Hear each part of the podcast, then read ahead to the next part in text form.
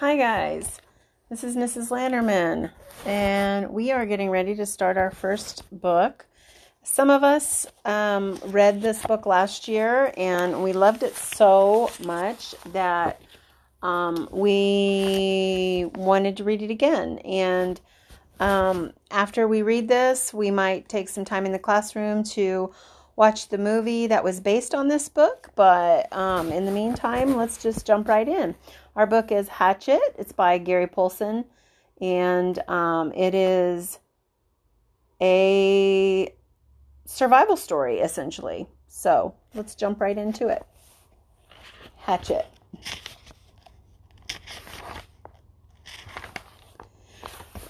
Brian Robeson stared out the window of the small plane at the endless green northern wilderness below. It was a small plane, a Cessna, 4, a Cessna 406, a bush plane, and the engine was so loud, so roaring and consuming and loud, that it ruined any chance for conversation. Not that he had much to say. He was 13, and the only passenger on the plane was a pilot named, what was it? Jim or Jake or something, who was in his mid 40s and who had been silent as he worked to prepare for takeoff. In fact, since Brian had come to the small airport in Hampton, New York, to meet the plane, driven by his mother, the pilot had only spoken five words to him get in the pilot co-pilot seat which Brian had done. They had taken off, and that was the last of the conversation. There had been the initial excitement, of course, he had never flown in a single engine plane before, and to be sitting in the co pilot's seat with all the controls right there in front of him, all the instruments in his face, as the plane clawed for altitude, jerking and sliding on the wind currents, as the pilot took off, had been interesting and exciting. But in five minutes they had leveled off at 6,000 feet and headed northwest, and from then on the pilot had been silent, staring out the front, and the drone of the engine had been all that was left the drone and the sea of green trees that lay before the plane's nose and flowed to the horizon, spread with lakes, swamps, and wandering streams and rivers. Now Brian sat looking out the window with the roar thundering through his ears and tried to catalogue what had led up to his taking this flight. The thinking started. Always it started with a single word divorce. It was an ugly word, he thought a tearing, ugly word that meant fights and yelling, lawyers. God, he thought, how he hated lawyers who sat with their comfortable smiles and tried to explain to him in legal terms how all he had lived in how all that he had lived in was coming apart and the breaking and shattering of all the solid things his home, his life, all the solid things. Divorce, a breaking word an ugly, breaking word. Divorce. Secrets. No, not secrets so much as just the secret. What he knew and had not told anybody. What he knew about his mother that had caused the divorce. And what he knew, what he knew, the secret. Divorce. The secret. Brian felt his eyes beginning to burn and knew there would be tears. He had cried for a time, but that was gone now. He didn't cry now. Instead, his eyes burned and tears came, the seeping tears that burned, but he didn't cry. He wiped his eyes with a finger and looked at the pilot out of the corner of his eye to make sure that he hadn't noticed the burning and the tears. The pilot sat large, his hands lightly on the wheel, feet on the rudder pedals. He seemed more a machine than a man, an extension of the plane. On the dashboard in front of him Brian saw the dials, switches, meters, knobs, levers, cranks, lights, handles that were wiggling and flickering, all indicating nothing that he understood. And the pilot seemed the same way part of the plane, not human. When he saw Brian look at him, the pilot seemed to open up a bit and he smiled. Ever fly in the co pilot's seat before? He leaned over and lifted the headset off his right ear and put it on his temple, yelling to overcome the sound of the engine. Brian shook his head. He had never been in any kind of plane, never seen the cockpit of a plane except in films or television. It was loud and confusing. First time. It's not as complicated as it looks. Good plane like this almost flies itself, the pilot shrugged. Makes my job easy. He took Brian's left arm. Here, put your hands on the controls, your feet in the rudder pedals, and I'll show you what I mean. Brian shook his head. I'd better not. Sure, try it. Brian reached out and took the wheel in a grip so tight that his knuckles were white. He pushed his feet down on the pedals. The plane slewed suddenly to the right. Not so hard. Take her light. Take her light. Brian eased off, relaxed his grip. The burning in his eyes was forgotten momentarily as the vibration of the plane came through the wheel and the pedals. It seemed almost alive. See? The pilot let go of his wheel, raised his hands in the air, and took his feet off the pedals to show Brian that he was actually flying the plane alone. Simple. Now, turn the wheel a little to the right and push on the right rudder pedal a small amount. Brian turned the wheel slightly, and the plane immediately banked to the right. And when he pressed on the right rudder pedal, the nose slid across the horizon to the right. He left off on the pressure and straightened the wheel, and the plane righted itself. Now you can turn. Bring her back to the left a little. Brian turned the wheel left, pushed on the left pedal, and the plane came back around. It's easy. He smiled. At least this part. The pilot nodded. All of flying is easy. Just takes learning, like everything else. Everything else takes learning. He took the controls back and then reached up and rubbed his left shoulder. Aches and pains. Must be getting old. Brian let go of the controls and moved his feet away from the pedals as the pilot put his hands on the wheel. Thank you. But the pilot had put his headset back on, and the gratitude was lost in the engine noise, and things went back to Brian looking out the window at the ocean of trees and lakes. The burning eyes did not come back, but memories did, came flooding in. The words, always the words divorce, the secret, fights, split, the big split. Brian's father did not understand as Brian did, knew only that Brian's mother wanted to break the marriage apart. The split had come, and then the divorce, all so fast, and the court had left him with his mother except for the summers and what the judge called visitation rights. So formal. Brian hated judges as he hated lawyers. Judges that leaned over the bench and asked Brian if he understood where he was to live and why. Judges with the caring look that meant nothing, as lawyers said legal phrases that meant nothing. In the summer, Brian would live with his father. In the school year, with his mother. That's what the judge said after looking at papers on his desk and listening to the lawyers talk. Talk. Words. Now the plane lurched slightly to the right, and Brian looked at the pilot. He was rubbing his shoulder again, and there was a sudden smell of body gas in the plane. Brian turned back to avoid embarrassing the pilot, who was obviously in some discomfort. Must have stomach troubles, he thought. So this summer, this first summer when he was allowed to have visitation rights with his father, with the divorce only one month old, Brian was heading north. His father was a mechanical engineer who had designed or invented a new drill bit for oil drilling, a self cleaning, self sharpening bit. He was working in the oil fields of Canada up on the tree line where the tundra started and the forests ended. Brian was riding up from New York with some drilling equipment. It was lashed down in the rear of the plane next to a fabric bag the pilot had called a survival pack, which had emergency supplies in it in case they had to make an emergency landing. That had to be specially made in the city, riding in the bush plane with the pilot named Jim or Jake or something, who had turned out to be all right, letting him fly and all, except for the smell. Now there was a constant odor, and Brian took another look at the pilot found him rubbing the shoulder and down the arm now, the left arm, letting go more gas and wincing. Probably something he ate, Brian thought. His mother had driven him from the city to meet the plane at Hampton, where it came to pick up the drilling equipment. A drive in silence, a long drive in silence. Two and a half hours of sitting in the car, staring out the window of the plane. Once, after an hour, when they were out of the city, she turned to him. Look, can't we talk this over? Can't we talk this out? Can't you tell me what's bothering you? And there were the words again divorce, split, the secret. How could he tell her what he knew? So he had remained silent, shook his head, and continued to stare unseeing at the countryside, and his mother had gone back to driving only to speak to him one more time when they were close to Hampton. She reached over the back of the seat and brought up a paper sack. I've got something for you for the trip. Brian took the sack and opened the top. Inside there was a hatchet, the kind with a steel handle and a rubber hand grip.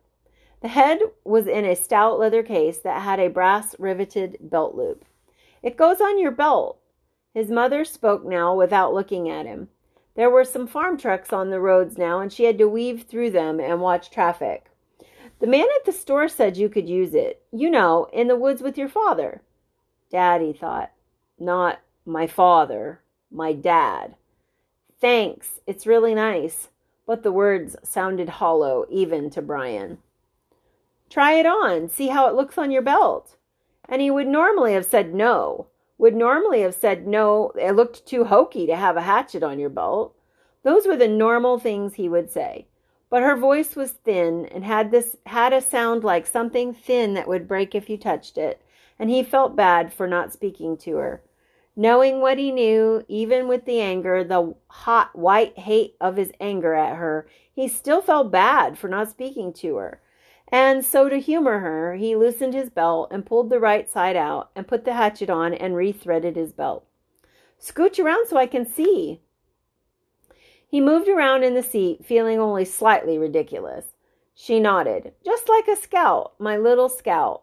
And there was tenderness in her voice that she had when he was small, the tenderness that she had when he was small and sick with a cold, and she put her hand on his forehead, and the burning came into his eyes again, and he had turned away from her and looked out the window, forgotten the hatchet on his belt, and so arrived at the plane with the hatchet still on his belt. Because it was a bush flight from a small airport, there had been no security, and the plane had been waiting with the engine running when he arrived. And he had grabbed his suitcase and pack and bag and ran for the plane without stopping to remove the hatchet. So it was still on his belt. At first he had been embarrassed, but the pilot had said nothing about it, and Brian forgot as they took off and began flying. More smell now. Bad. Brian turned again to glance at the pilot, who had both hands on his stomach and was grimacing in pain, reaching for the left shoulder again as Brian watched. Don't know, kid. The pilot's words were a hiss, barely audible. Bad aches here, bad aches. Thought it was something I ate, but. He stopped as a fresh spasm of pain hit him. Even Brian could see how bad it was. The pain drove the pilot back into the seat, back and down. I've never had anything like this. The pilot reached for the switch on his mic cord, his hand coming up in a small arc from his stomach, and he flipped the switch and said, This is flight 46. And now a jolt took him like a hammer blow, so forcefully that he seemed to crash back into the seat and Brian reached for him and could not understand at first what it was, could not know. And then he knew. Brian knew. The pilot's mouth went rigid. He swore and jerked a short series of slams into the seat, holding his shoulder now. Swore and hissed. Chest! Oh my God, my chest is coming apart. Brian knew now. The pilot was having a heart attack. Brian had been in the shopping mall with his mother when a man in front of Paisley's store had suffered a heart attack. He had gone down and screamed about his chest, an old man, much older than the pilot. Brian knew. The pilot was having a heart attack, and even as the knowledge came to Brian, he saw the pilot slam into the seat one more time. One more awful time he slammed back into the seat, and his right leg jerked, pulling the plane to the side in a sudden twist, and his head fell forward and spit came. Spit came from the corners of his mouth, and his legs contracted up, up into the seat. His eyes rolled back in his head until there were only there was only white. Only white for his eyes, and the smell became worse, filled the cockpit, and all of it so fast, so incredibly fast, that Brian's mind could not take it in at first, could only see in stages. The pilot had been talking just a moment ago, complaining of the pain. He had been talking. Then the jolts had come. The jolts that took the pilot back had come, and now Brian sat, and there was a strange feeling of silence in the thrumming roar of the engine, a strange feeling of silence and being alone. Brian was stopped. He was stopped. Inside, he was stopped. He could not think past what he saw, what he felt. All was stopped. The very core of him, the very center of Brian Robeson, was stopped and stricken with a white flash of horror, and a terror so intense that his breathing, his thinking, and nearly his heart had stopped. Stopped. Seconds passed, seconds that became all of his life, and he began to know what he was seeing, began to understand what he saw, and that was worse, so much worse, that he wanted to make his mind freeze again. He was sitting in a bush plane, roaring 7,000 feet above the northern wilderness, with a pilot who had suffered a massive heart attack and who was either dead or in something close to a coma. He was alone. In the roaring plane with no pilot, he was alone. Alone. Chapter 2 For a time that he could not understand, Brian could do nothing. Even after his mind began working and he could see what had happened, he could do nothing. It was as if his hands and arms were lead. Then he looked for ways for it not to have happened. Be asleep, his mind screamed at the pilot. Just be asleep, and your eyes will open now, and your hands will take the controls, and your feet will move to the pedals. But it did not happen. The pilot did not move except that his head rolled on a neck impossibly loose as the plane hit a small bit of turbulence. The plane. Somehow, the plane was still flying. Seconds had passed, nearly a minute, and the plane flew on as if nothing had happened, and he had to do something, had to do something, but did not know what. Help! He had to help. He stretched one hand toward the pilot, saw that his fingers were trembling, and touched the pilot on the chest. He did not know what to do.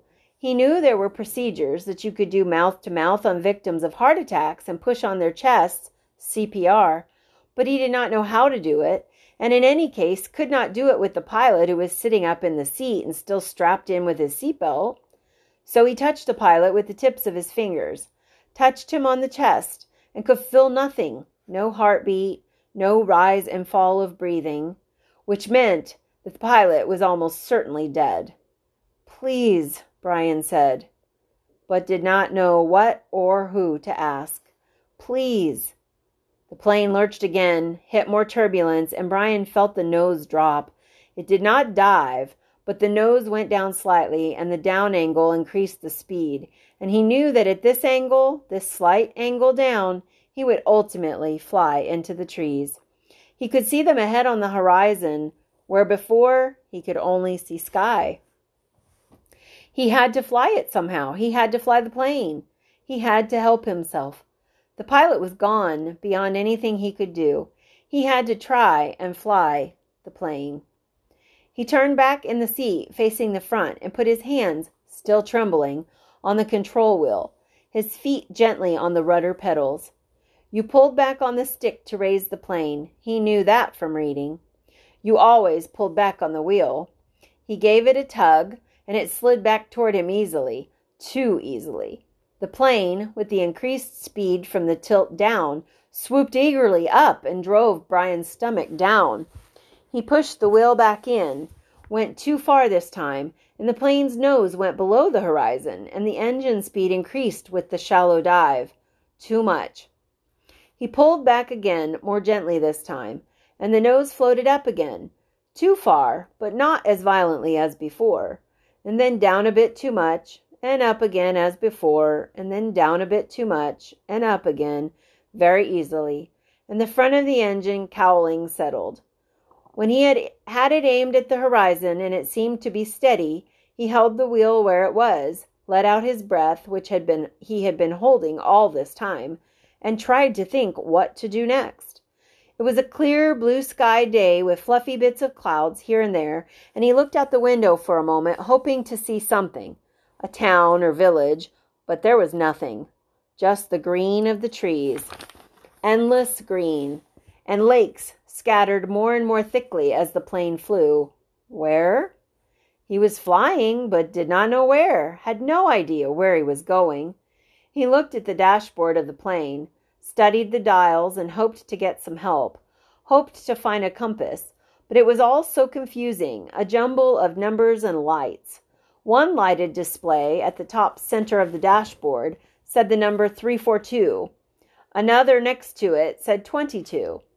Down beneath that were dials with lines that seemed to indicate what the winds were doing, tipping or moving, and one dial with a needle pointing to the number 70, which he thought, only thought, might be the altimeter. The device that told him his height above the ground, or above sea level.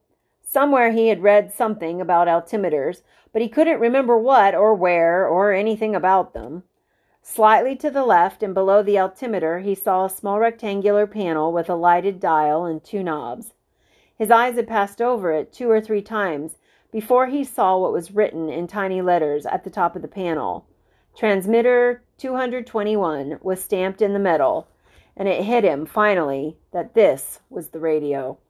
The radio, of course, he had to use the radio.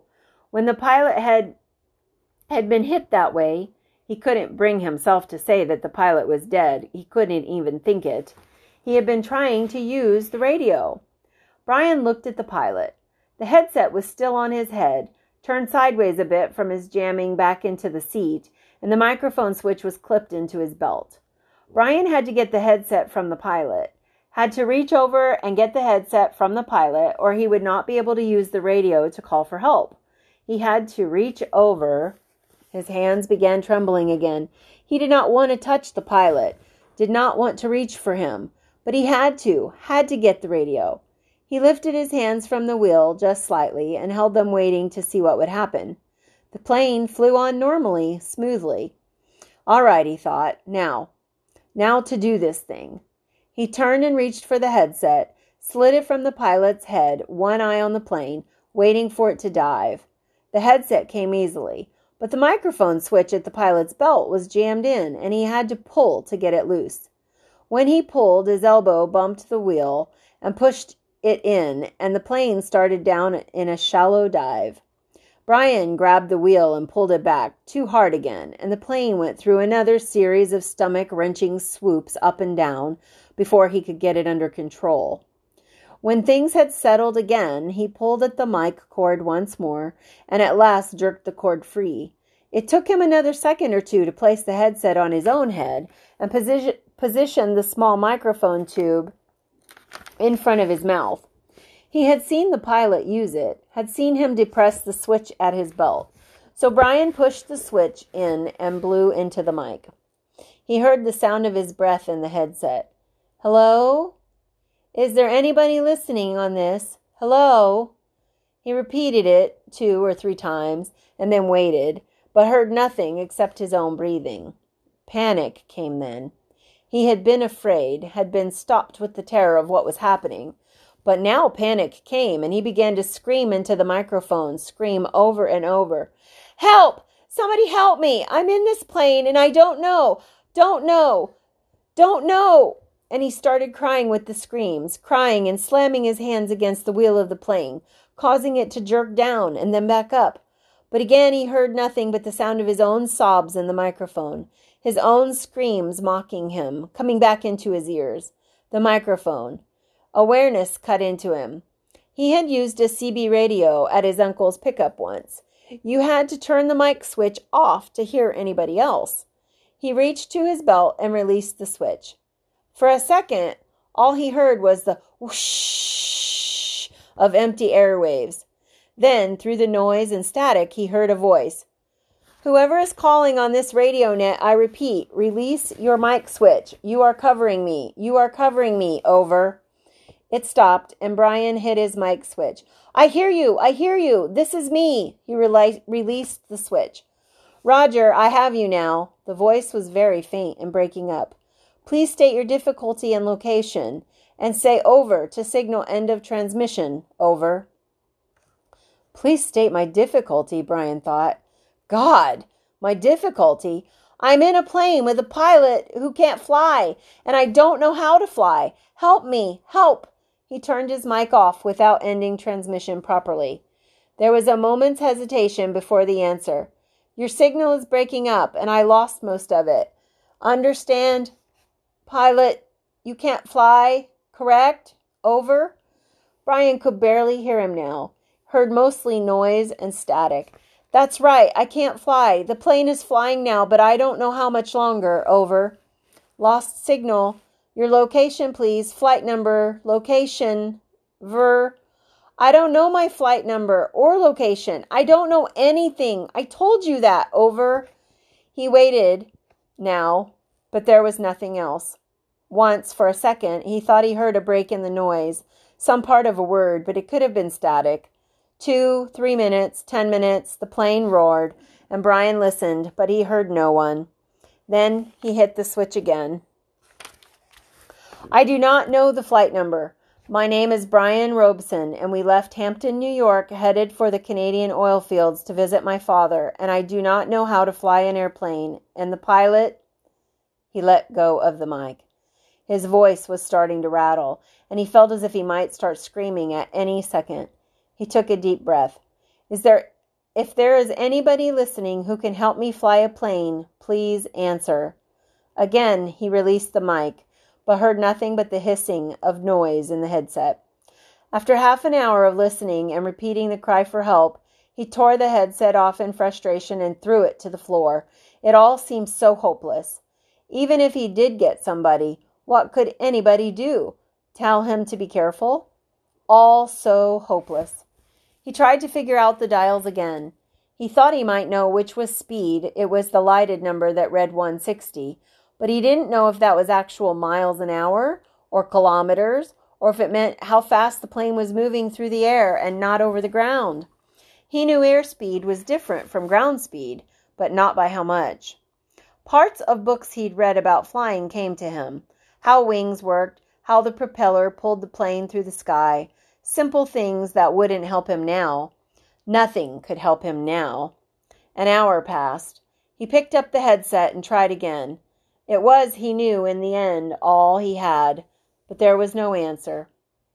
He felt like a prisoner, kept in a small cell that was hurtling through the sky at what he thought to be a 160 miles an hour, headed, he didn't know where, just headed somewhere until there it was. Until what? until he ran out of fuel. When the plane ran out of fuel, it would go down, period. Or he could pull the throttle out and make it go down now. He had seen the pilot push the throttle in to increase speed. If he pulled the throttle back out, the engine would slow down and the plane would go down. Those were his choices. He could wait for the plane to run out of gas and fall, or he could push the throttle in and make it happen sooner. If he waited for the plane to run out of fuel, he would go farther, but he did not know which way he was moving. When the pilot had jerked, he had moved the plane, but Brian could not remember how much or if it had come back to its original course. Since he did not know the original course anyway and could only guess at which display might be the compass, the one reading 342, he did not know where he had been or where he was going, so it didn't make much difference if he went down now or waited. Everything in him rebelled against stopping the engine and falling now. He had a vague feeling that he was wrong to keep heading as the plane was heading, a feeling that he might be going off in the wrong direction, but he could not bring himself to stop the engine and fall. Now he was safe, or safer than if he went down. The plane was flying, he was still breathing. When the engine stopped, he would go down. So he left the plane running, holding altitude, and kept trying the radio. He worked out a system. Every 10 minutes, by the small clock built into the dashboard, he tried to radio with a simple message I need help. Is there anybody listening to me? In the times between transmissions, he tried to prepare himself for what he knew was coming. When he ran out of fuel and the plane would start down, he guessed that without the propeller pulling he would have to push the nose down to keep the plane flying. He thought he may have read that somewhere, or it just came to him. Either way, it made sense. He would have to push the nose down to keep flying. speed, and then just before he hit, he would have to pull the nose back up to slow the plane as much as possible. It all made sense. Glide down, then slow the plane and hit. Hit. He would have to find a clearing as he went down.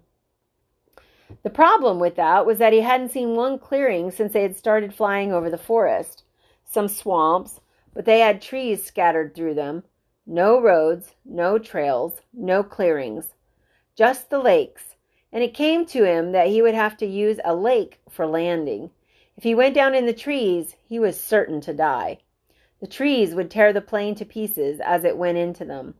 He would have to come down in a lake. No, on the edge of a lake. He would have to come down near the edge of a lake and try to slow the plane as much as possible just before he hit the water. Easy to say, he thought, hard to do. Easy say, hard do. Easy say, hard do. It became a chant that beat with the engine. Easy say, hard do.